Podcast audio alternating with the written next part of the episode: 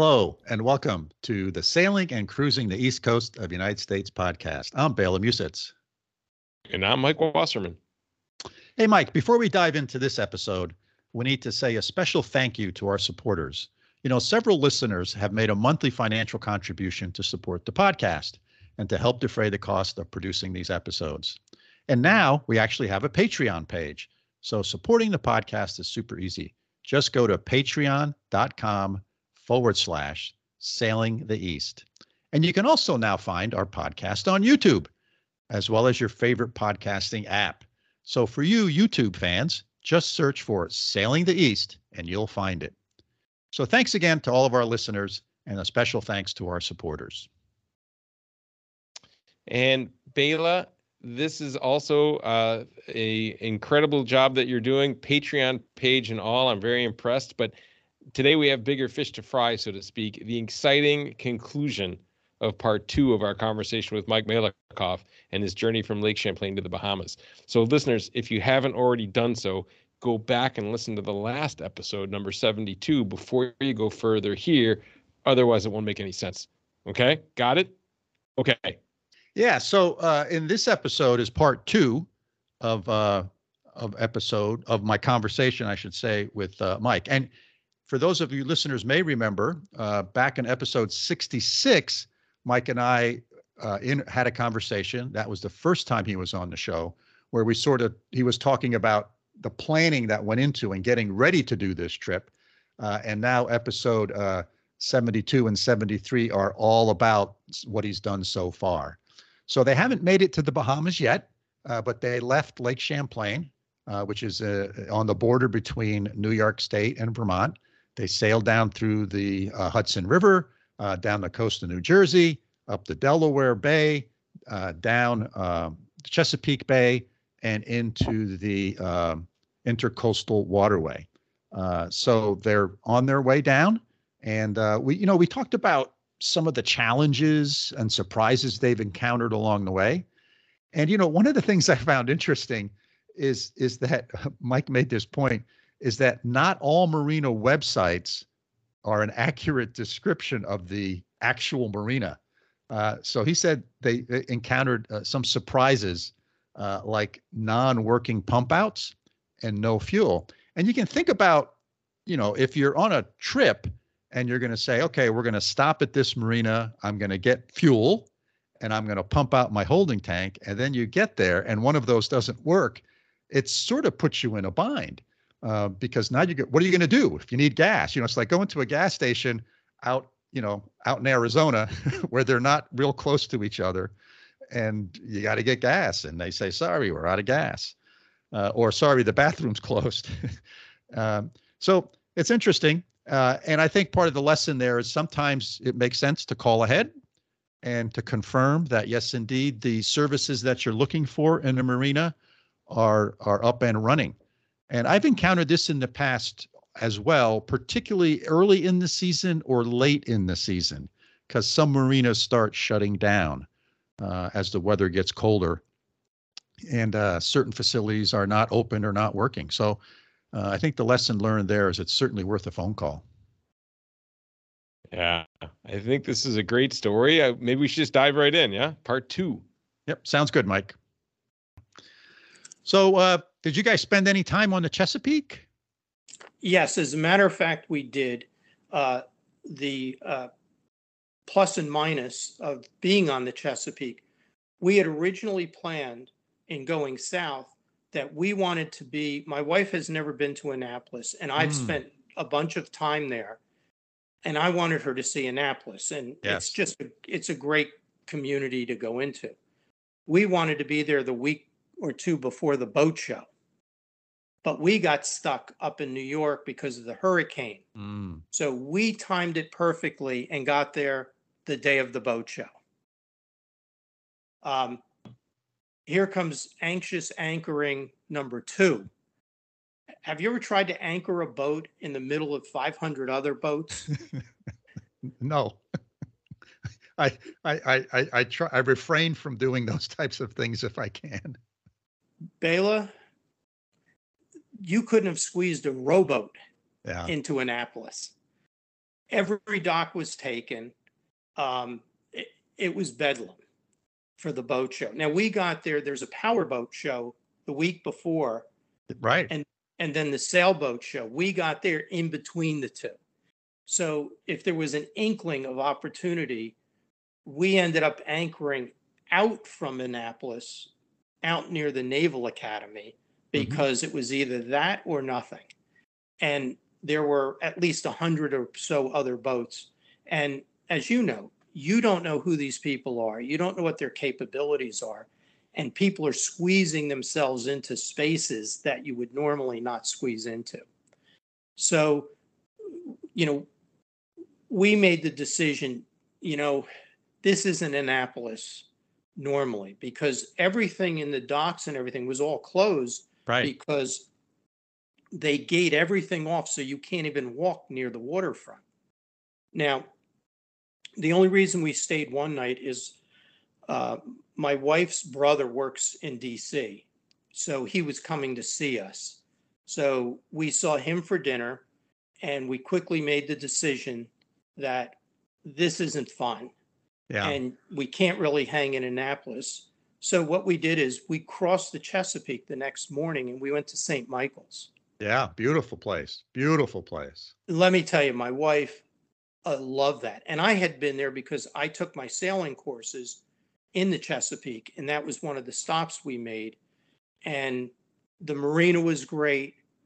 The town is great. It's all the little restaurants, the shops, the, you know, it was perfect for what we were looking for. And we stayed there 2 days. Yeah. Yeah. That's a beautiful little place back there. Yeah. It's well protected. And it's just nice. It's a nice vibe. Yeah, it is. And we're still with our Canadian friends, by the way. Oh, wow. So, you know, I was thinking about this when you were talking about the people that you have met in sort of the sailing community. And the world would be a better place if more people interacted the way boaters and sailors interact. It's just like they're just really nice to each other. I mean, 97, 98% of the time, people are really nice, really helpful. And I just don't understand why the rest of society isn't like that. It would just be such a better place. You know, it's hard to actually explain it until you experience it. Yeah. That it also gets rid of what I call all the status barriers as well, because, you know, we've seen boats that we look at and go, well, do you think they'll sink? Because they have nothing electronic. Right. The sails are tattered. The boat's rusty. And there they go. And in two slips over is the 75-foot brand new Beneteau that they just paid $1.5 million for. And we're all chatting, and everybody helps each other, right?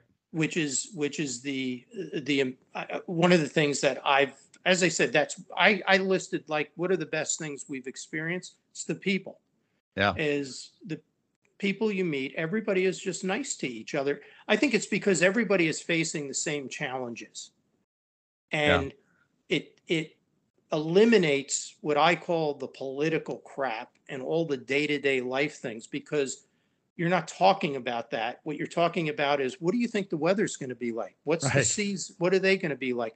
Oh, how is your water maker? Is it working today? And can you use some?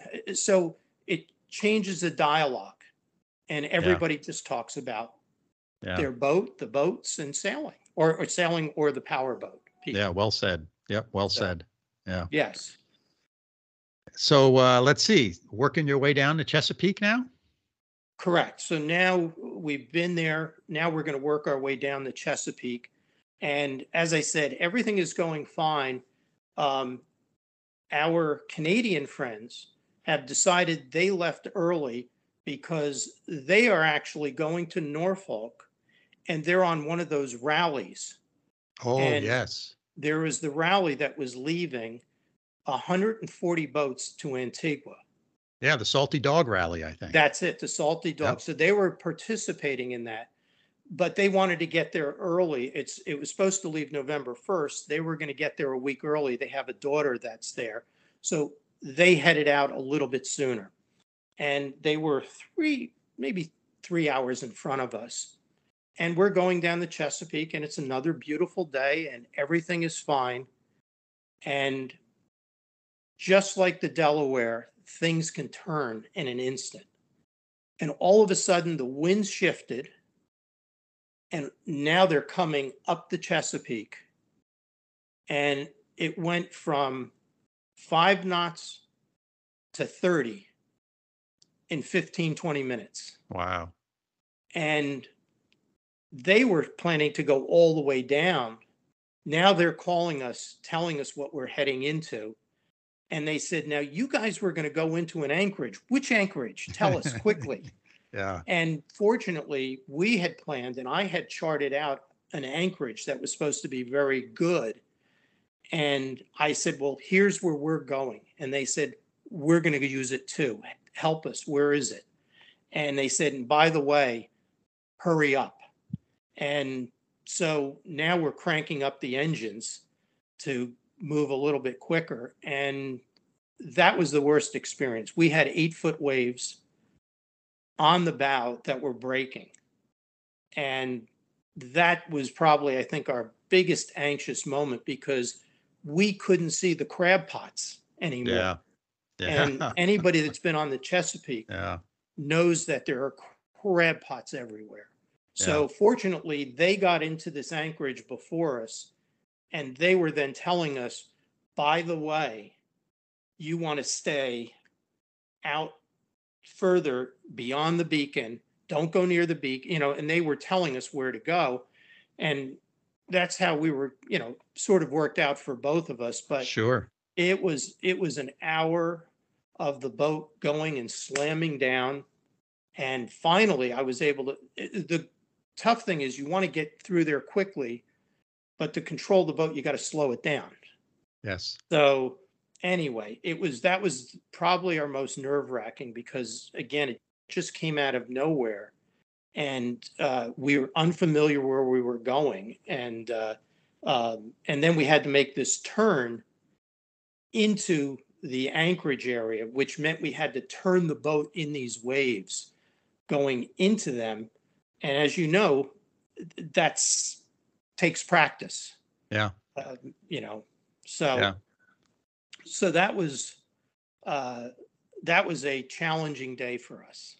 You know, it really sort of helps you understand the importance of how far apart waves are, right? So in lakes, oftentimes you'll have 6-foot waves, but the waves are only 6 feet apart. Yes. And you get out into the ocean, you can have 6-foot waves, but the waves are 15 or 20 feet apart. That makes a world of difference. And they're coming in a pattern, where with this, it was, okay, 1 wave, 2 waves, 3 waves, and then 4 come at you at once with no pattern, seconds apart, and they're just beating the boat up. Yeah, yeah. And that was definitely a tough experience. Yeah, you probably felt like you were back on Lake Champlain. I did. I said to my wife, I said, you know, it was worse than Lake Champlain for a while, but I said, at least I had a good feel for it of how to surf the waves, so that we weren't just pounding into them. But I said to myself, I want to learn more and understand how to, you know, sail or navigate the boat in crazy waves. So I've been reading a lot more after that experience. Yeah. So anyway, we got partway down. We were fine. And then the next couple of days, we moved further down the Chesapeake. And then I'll go to the next lesson that you learn is no matter where you anchor in the safest bay in the world, and it's dead calm, don't think you can't put out enough chain when you anchor. So we pulled into this bay, and I'm trying to think of which town we were in at this point, but we were in a good location, and it was beautiful, dead calm. you know, we're just going to be here for the night. I'm just going to drop the anchor, put out 50 feet of chain, we'll be fine. 5 a.m., what's that noise? Oh, it's the wind ripping through at 25 knots. Mm. And my wife says, the anchor alarm just went off. And I go, what do you mean the anchor alarm went off? You know, we have several. And sure enough, the anchor alarm went off. And the next thing I know is it's barely sunrise and we're dragging. Yeah. Yeah. And, you know, and we have an oversized anchor, oversized chain, but I didn't put out enough because I didn't need it last night. So my next thing that I've learned is always, always put out the chain because you don't know what it's going to be. Yeah. Lesson 2 from that, make sure you tie the dinghy up properly, even though it's dead calm, because my wife goes, where's the dinghy? Uh-oh. So not only are we dragging, we've lost the dinghy. And fortunately, the wind was coming in from the Chesapeake into the land, and it blew the dinghy up on the shore. So now my wife is yelling at me going, you lost the dinghy and we're dragging.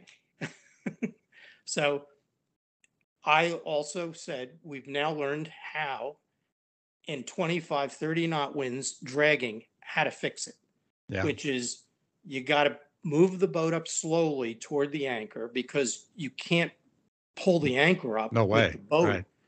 yanking it. And I had to ask her to drive the boat, which she doesn't like to do in high winds, so that I could deal with the stuff going on the front of the boat. And it was nerve-wracking because the wind just yanks the bow back and forth, right? As you know. Right. And she's just saying, I can't control. I said, give it more power. The boat has the engine to push us. So it took like half an hour, but we're looking, and I said, I know this was stupid what I did, but 3 other people did stupid things too because they're dragging yeah. in the same bay. Yeah. So we got the anchor up. I moved the boat up again. I dropped the anchor, had the appropriate amount of chain now, and the boat settled. But now our dinghy is a quarter of a mile away on the beach. Yeah. So having come from Burlington on Lake Champlain, and the water is 50 degrees even in the summer on Lake Champlain, as you probably know. Yeah, yeah, yeah. I said to her, I'm going to go swim and get the dinghy because the water's warm. So she naturally took videos of me playing Navy SEAL with my life vest on, and I had to swim to shore. And the dinghy was, the reason it broke loose is because of the waves it filled with water. Oh, yeah. So that's why it yanked loose, because it got so heavy. So sure. I had to empty the thing. Of course, I had nothing to empty it with because I swam to the thing. So I'm using my hands. And so there was another life learning experience of put out enough chain and make sure your dinghy is always tied up correctly if you're leaving it tied to the back of the boat. Yeah, yeah. Yeah, well, I heard someone once say that anchor chain does no good when it's in the anchor locker. Where were you in that episode that I could have learned that? I mean, it's just totally useless in the anchor locker. All it's right. doing is making your bow heavy. Exactly. So, and part of that also with the dinghy experience that we also learned was we had the dinghy on the davits coming down the Chesapeake because it was so wonderful until you get into 8-foot waves. Right. And now the dinghy is swinging like crazy. So when we got into this other anchorage, I put it down with the intention of putting it on the boat the next day, which didn't happen. And so the other thing is make sure it's either tied tight to the back or get it on the damn yeah. boat. So yeah. we actually now know that experience is if you're going out in the ocean where you could encounter heavy seas, you can't leave your dinghy tied on the davits or dragging behind the boat. Yeah, you got to put it. So we now have the dinghy on the front of the boat strapped down with the engine where it belongs on the back of the boat. Yeah, yeah. I learned that lesson coming up from Florida out in the ocean. We hit a storm and the dinghy was on davits in the back, and we thought we had it sort of lashed to the boat as tight as we could, but it was like its own sail back there. The wind was just sort of flopping it all around the place. Right. So yeah. So those are things that you learn by experience. Yeah. And I think that's one of the things with this whole thing that we're doing of the highs and the lows is those things that you just kind of shake your head and say, why didn't I know that? Yeah. But there's so much to know when you're doing this for the first time that I kind of chalk that up and say, we were, me swimming to get the dinghy, we sort of laughed about afterwards. Yeah. That we got through the dragging anchor and the dinghy, and, at the time it's all panic because you're dealing with the winds and dragging and all of this. And, as I said, an hour later when it calms down, you're laughing about it. Yeah. Yeah. So where is the boat physically now or geographically now? So right now the boat is in Beaufort, North Carolina. Oh, okay. At Homer Smith's Marina. And we had, and this is also another thing that I'm going to say from learning that I learned from you and listening to others, don't have a schedule. Yeah. If you have a schedule, you're going to regret it because boating destroys schedules. And when we started this, because we're not on the boat right now, we had one commitment. One of our kids that was getting married. We had to be back in Vermont. Sure. So we knew the date, but I planned this schedule from September to be in Wilmington, North Carolina, where there was an airport, to fly home. So 5 months ago, I had bought the tickets. So when we left Vermont, I had to be in Wilmington before that plane left. Now, that wasn't like a real tight schedule. I had built a lot of time in. Sure. And we were doing well. We made up time after the hurricane thing. And we were having a good time on the ICW. And I'm going to skip ahead a few things. And the next thing you know is we're pulling into Beaufort with 5 days to go. And outside on the ocean, it's a one-day trip. On the ICW, it's a two-day trip. We're good. So as I said, if you think you have a schedule and you're all set, something's going to happen to destroy it. We had the last 3 days on the ICW, the weather was perfect. So we were moving 40, 50 miles a day, which is a lot. Pretty good, yeah. On a sailboat. And we get into Beaufort. I'm relaxed now. This is a piece of cake. The following day, the seas kick up. And now you're talking 6 to 10 foot waves. Okay, we're not going outside. We're going the ICW. We're going to get ready. We're going to leave in the morning, and we'll be in Wilmington in 2 days. We're all set. We get up, check everything, get on the VHF, check everything. Don't leave. The bridge is out on the ICW. It broke, the swing bridge. Yeah. It's out of operation. What do you mean? It broke. Yeah, I remember on one of our trips, one of the railroad bridges was broken, and it was closed for like 2 days. It was broke for 2 days. They couldn't open it, right? So I mean, it was fine for the trains; they could go, but they couldn't open the bridge. Yeah. So okay, well, they're going to fix it, right? It's on the ICW. You've got hundreds of boats heading south, and they're all lined up. Everybody's moving, following each other. No, it's a private bridge. It's not run by the railroads. It's a development that has a bridge over the ICW. Okay, today, tomorrow, the next day, they have to make parts. So my 5-day window evaporates.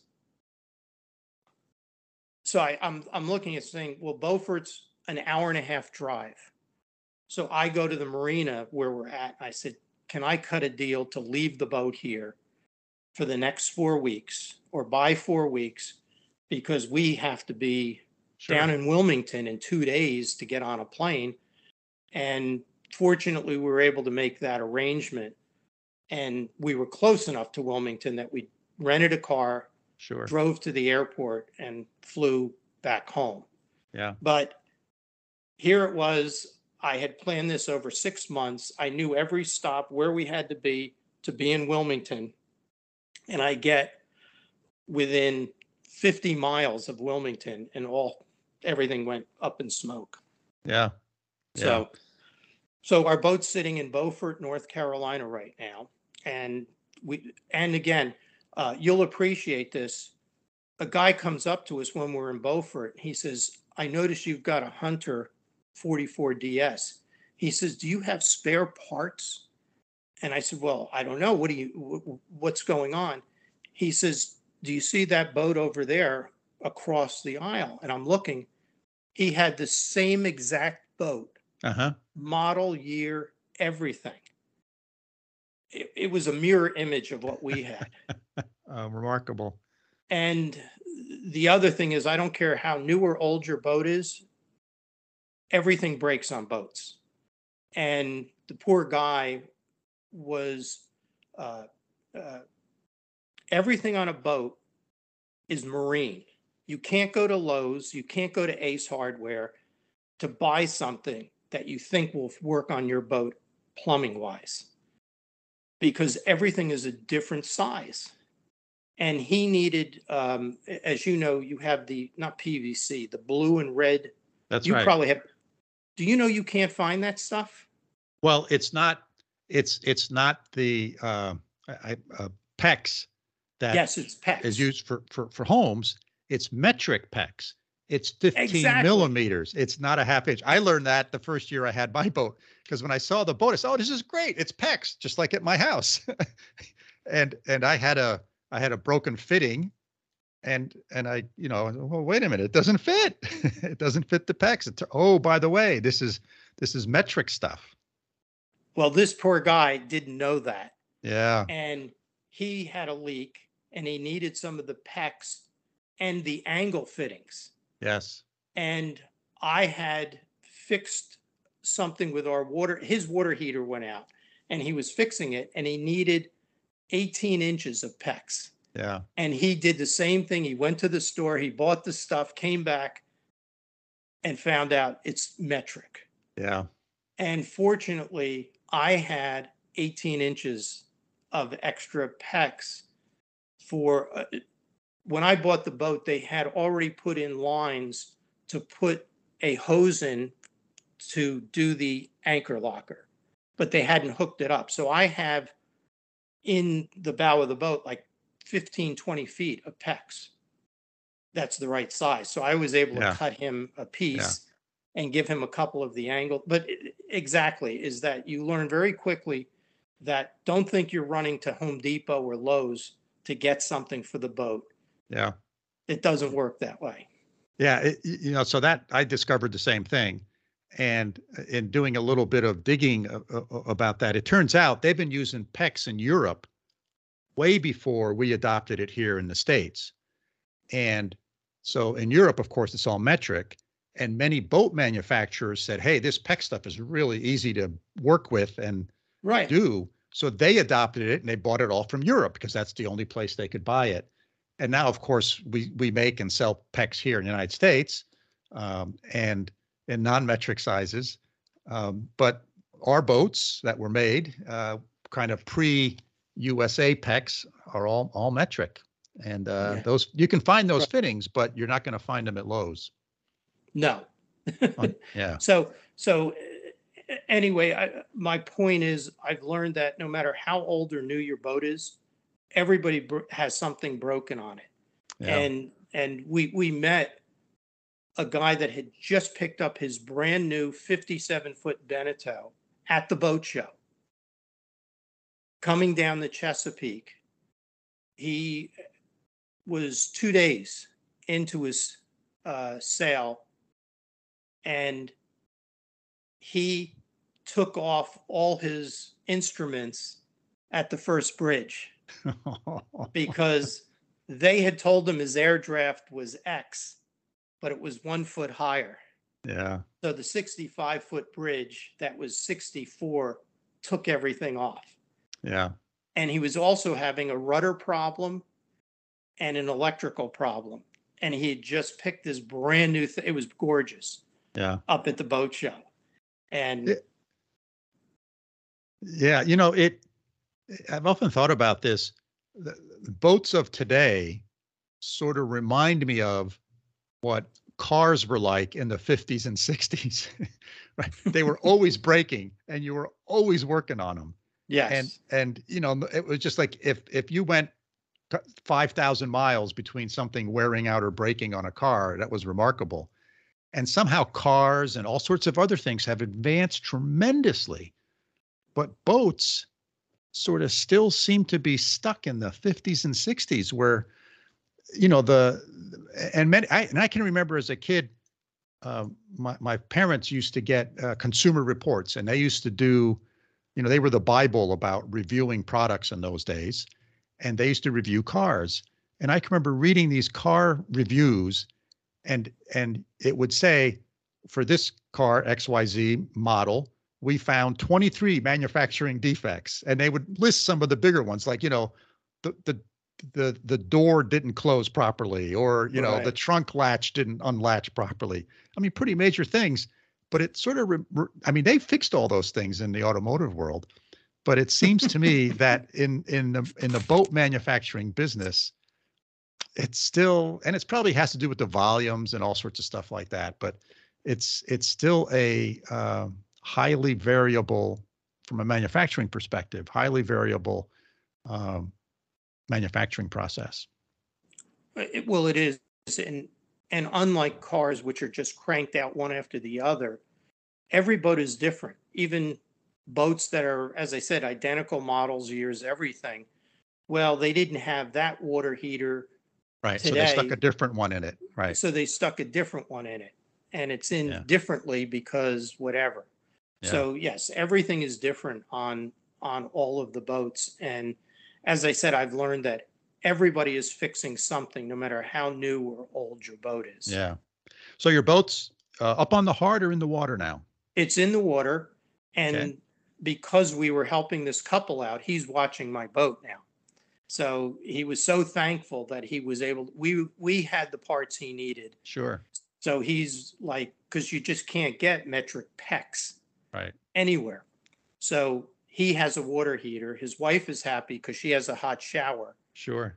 So he said, don't worry about your boat. We'll keep an eye on it. We'll check it. And the marina was like that as well. They said, no, we make sure. So we're fairly confident that, you know, we're fine. And we get messages every day. And then our Canadian friends that we met, they're now, I think, several hundred miles offshore heading to Antigua because we can follow them on the AIS systems. So we actually know, and they're sending us messages. And these are people we just met in the past month. Yeah, it's great. And we have other people that have offered us a slip in Florida that were docked next to us. And they were so impressed that when we got to Hampton by Norfolk, we were so worried about the bridge heights and measuring everything and what's our air draft, that my wife went up in the chair and we took all our instruments off to buy us an extra 1.5 feet. And the people next to us were so enthralled that my wife would do that. Yes. And he was going to help us. And he has this guy had a power boat, and just the nicest people, and we ended up having dinner with them, and ironically, and then we got their card and stuff, and I promised I wouldn't promote it, but he turns out to be one of the top Hollywood people that we just didn't know it at the time. And they've got a boat. Yeah. And, you know, and just nice people. And they have a slip down in Florida that they said, oh, you can come to our marina. We'll get you in. Yeah. Very nice. And we just met them like 2 days. Yeah. And it's remarkable. And, like I said, the world would be a better place. Yeah. And so that's definitely a high point. So the boat's there. We're actually in Georgia right now for Thanksgiving. And then we're going to head to the boat and take the boat and hopefully in the early part of December be in Florida. With the plan of heading to the Bahamas at the end of December, beginning of January. Okay. So wonderful. So before we took this thing, we said, we're going to the Bahamas. Now that I've been through this, I say our goal is the Bahamas because I see what can happen. Yeah. And, you know, with people with their boats and breaking down. Oh, and we grounded the boat. So the adage is, if you have a sailboat, there are people that have grounded their boat and there are liars. Right. And we now can say we've grounded the boat because we were in a marina that had a very shallow channel entrance and we got in fine, but we couldn't get out. Yeah. And we grounded the boat. Yeah. And you have a five foot draft? 5 foot. Yeah. And what I figured out is 5 foot doesn't go through 4 foot. Even if it's mud. If it's mud. We did back out a couple of, we knew it was going to be tough, so I didn't get stuck. I was able to back it out, and there was somebody there that was directing to move a little bit left or right, and then we finally plowed through to get out. But I can say now we've grounded the boat. Yeah, very good. You got that star on your lapel now for grounding. Yes, that star or whatever you want to call it. Check that off the box. So let me ask you a couple of questions before we wrap up here, Mike. Sure. So on your trip so far, what did you worry about that it turns out you didn't need to worry about, or what was much easier than you thought it would be?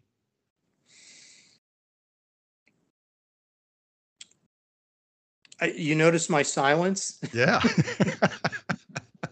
That's a fair answer.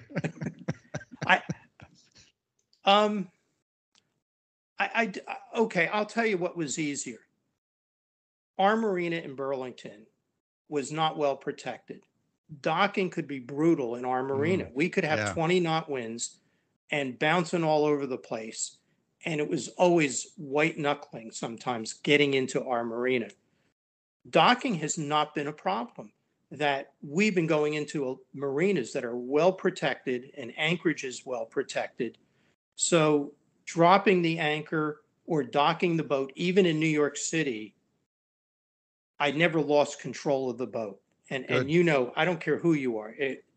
There's no one that says they've never lost control of a boat in an anchorage or in a marina. Right.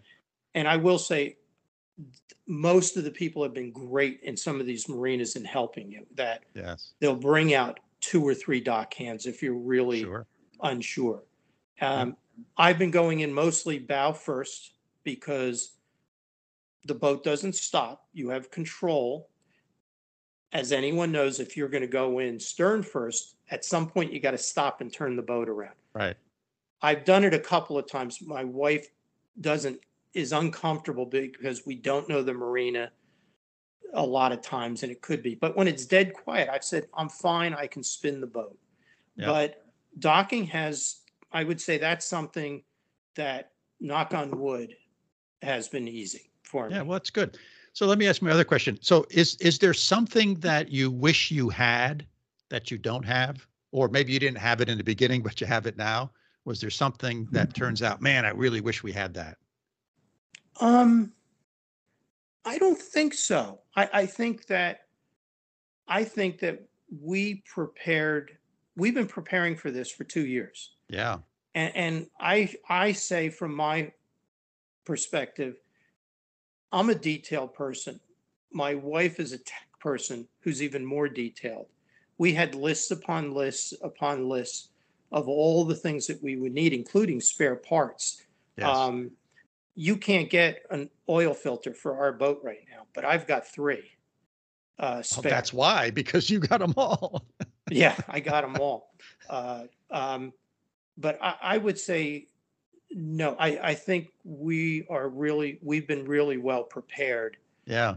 That we've had all the right things up to this point. The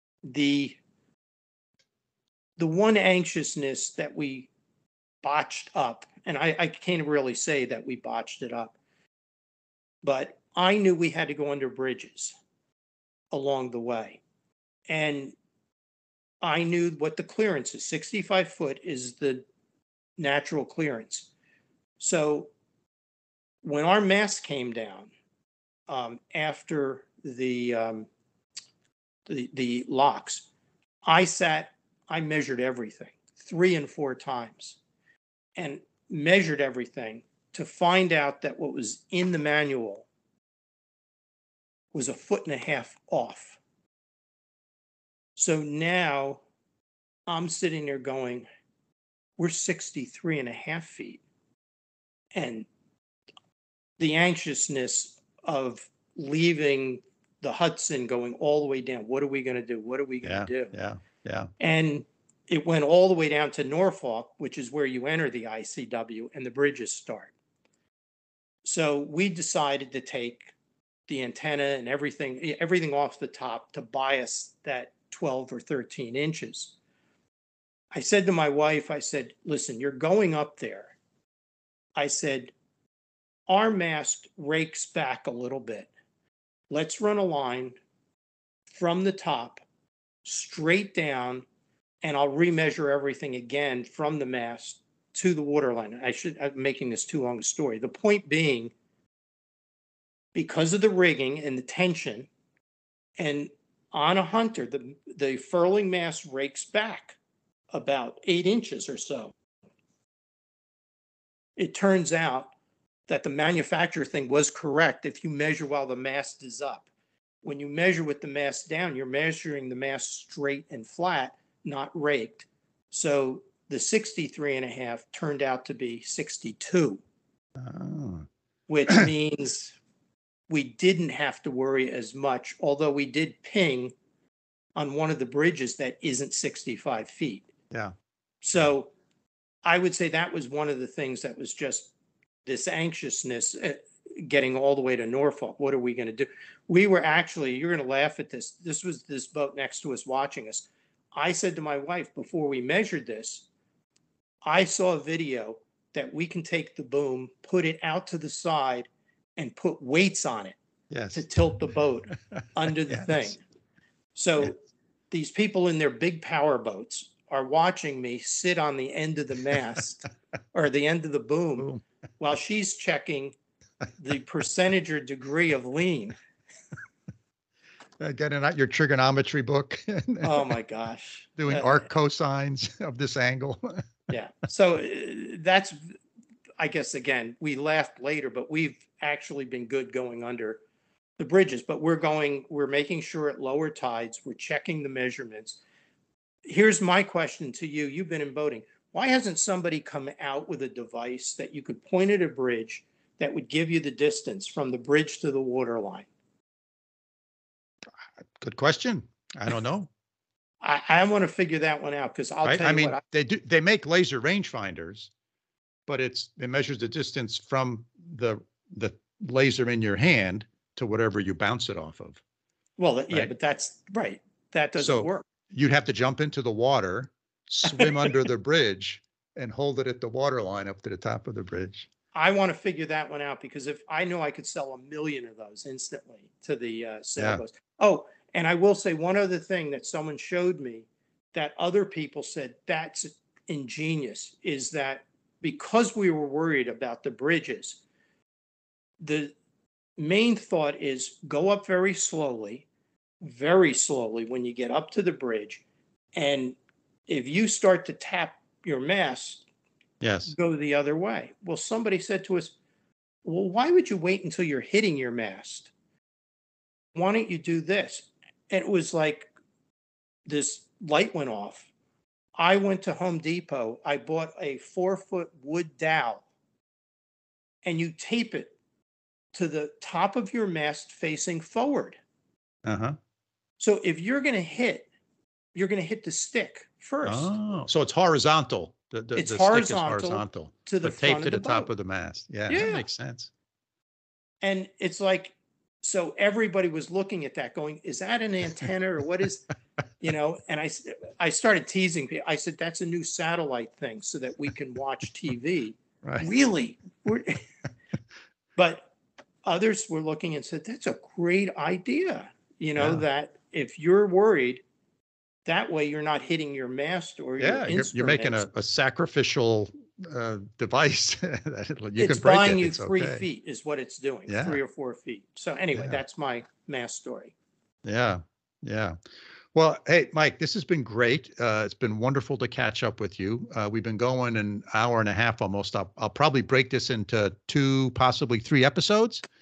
But I think we'll have to get together again when you're further along in your adventure. Notice I didn't say when you're in the Bahamas. Right. I hope we can, because as I said, for all of the different things, it's been a great experience. And, you know, we could be sitting on the porch, letting grass grow under our feet.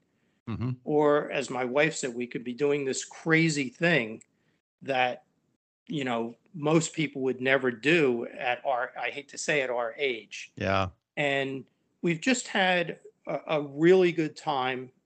There are times when we yell at each other, which I think any couple will tell you on a sailboat. Yeah. But you probably did that before you started sailing too. That's true. But a whole different topic. Yes.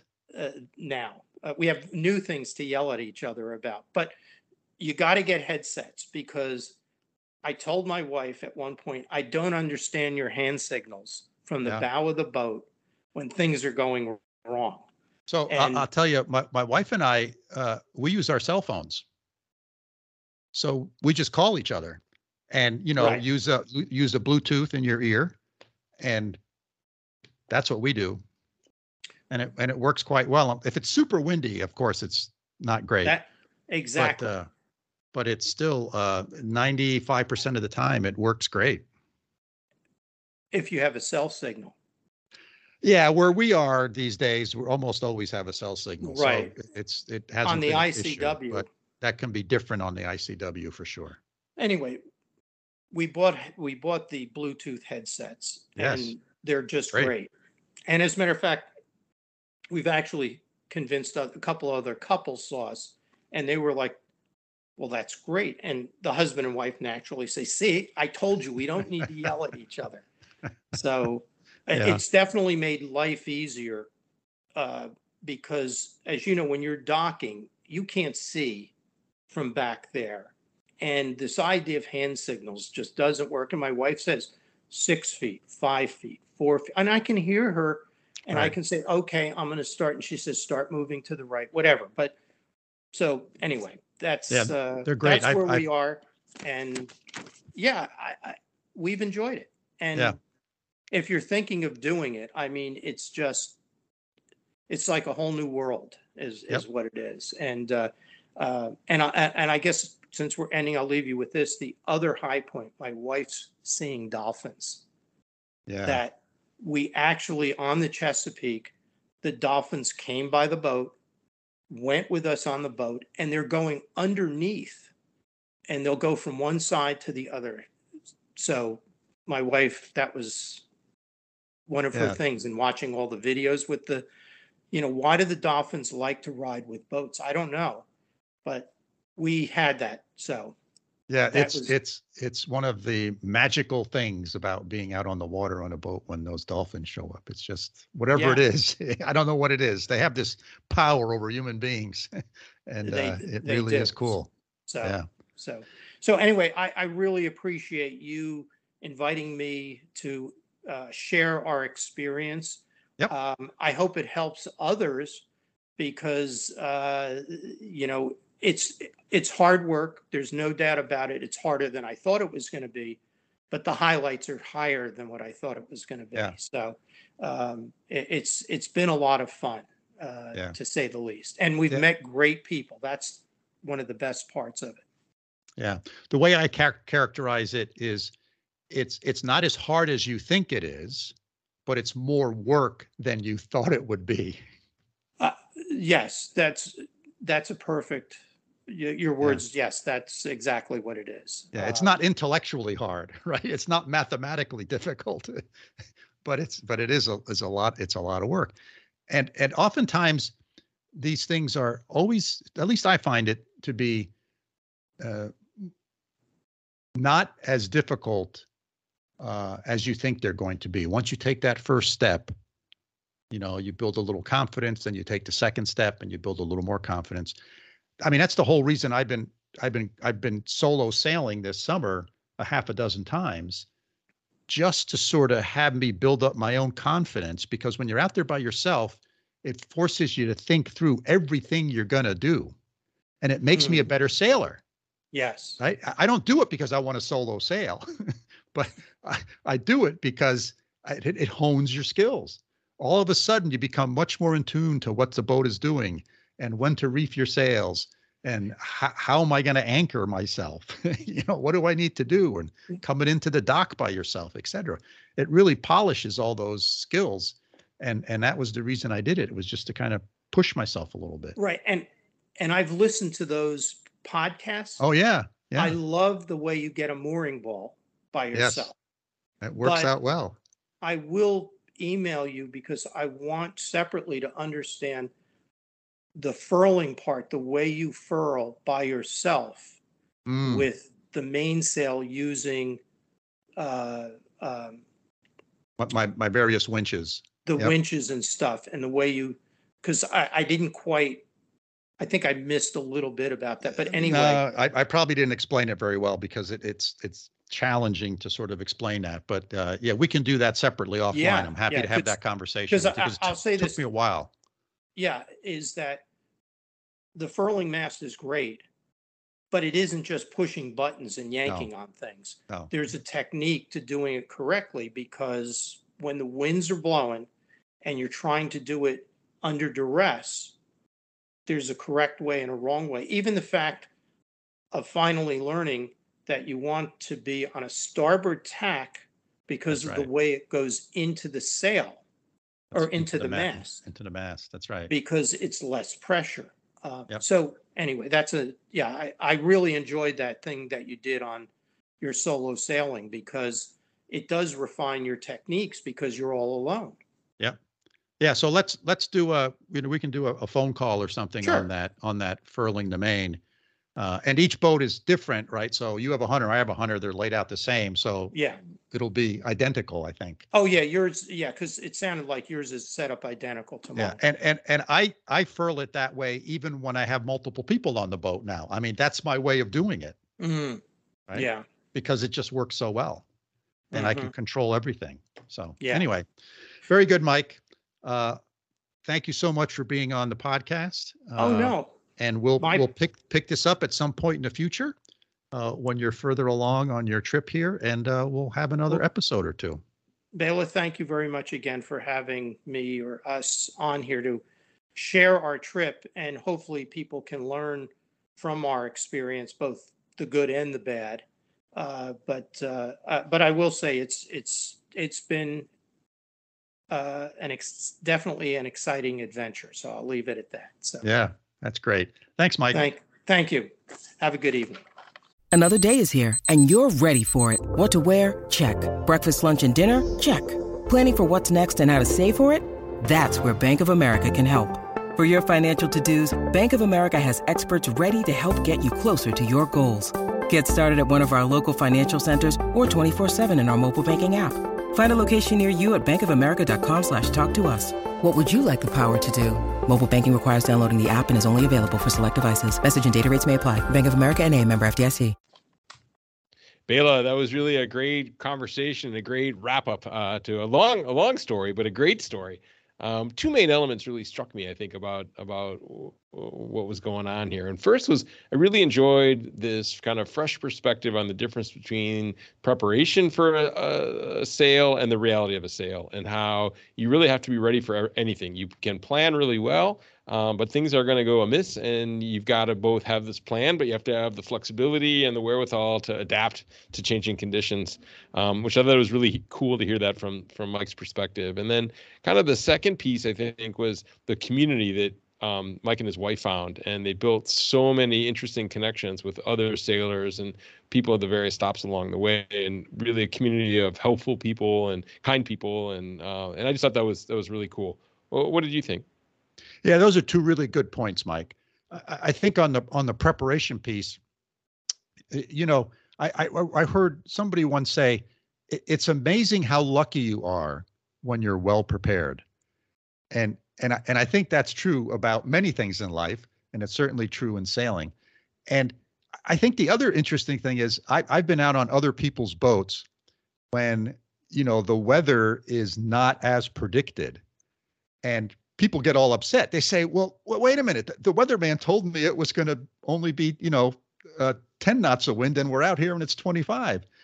And you have to remember that a lot of these services that we get, like weather, etc., that's a model. It's predicting the future, and it's just like anything else that predicts the future, it's not 100% accurate. So your point of you have to be prepared for when things don't go as well as you might think. So you always have to have sort of a plan B and a plan C. You know, if you're traveling and your idea is to go, you know, 50, 60 miles today, and you have a marina picked out where you're going to stop, or an anchorage, but for some reason, something happens on the boat, or some reason the weather's not as predicted, you have to have a place that you can stop in that's shorter. So when I do these trips, I always have like a sheet of paper where I have all the places laid out that are possible. I have my goal, but between where I am in the morning and where I want to get to at the end of the day, I have sort of exits along the way that if I need to, I know I can go in there. Either to get out of bad weather, or, you know, if I need something. So I think that preparation is really key. And I think you and I have talked about this in past. The sailing and boating community is incredible. And I know I said this in my conversation with Mike, is that, God, if all people were like that community of people willing to help each other and kind of overtly help each other. You know, I've been on my boat and I'm, you know, moving something in the cockpit, and someone walking by will just stop and say, hey, you need a hand? I mean, that doesn't happen in life. At least it doesn't happen to me in the other parts of my life. You know, I could be trying to put a sail up by myself or carry something, and someone will just stop and help you. Or you're coming into the dock and people will get off their boats, walk over to where your slip is, to catch your lines for you. And it's just amazing to me. And I've been looking for parts on my boat sometime, and people have given me parts, and I've given people parts. So there's just this great sort of community. And gosh, I wish more of the world was like that, because it would certainly be a nicer place. But yeah, so I think those are two great points that you made, Mike, and I certainly agree with them. Great. What do you think? Time to wrap this one up? Yeah, let's do that, Mike. All right, listeners, thanks for joining us for yet another episode of Sailing the East. We hope you found our conversation today, both part one and part two, interesting and thought-provoking. If you have questions about what we've discussed, as always, please feel free to get in touch with us. Our email is sailingtheeast, all one word, @gmail.com. Yeah, thanks for listening. And if you know of someone that would be a good guest for the show, let us know. We'd love to have them on. So hope to see you out there. Winter's coming here in upstate New York. So I'm starting to be going skiing shortly, but I'm already thinking about next summer and next spring and getting out on the boat again. So I hope you enjoyed part two of my conversation with Mike Malkoff. And so until next time, signing off from upstate New York. See you all soon. Sounds great, Bala, from over here in Münster, Germany. See you next time.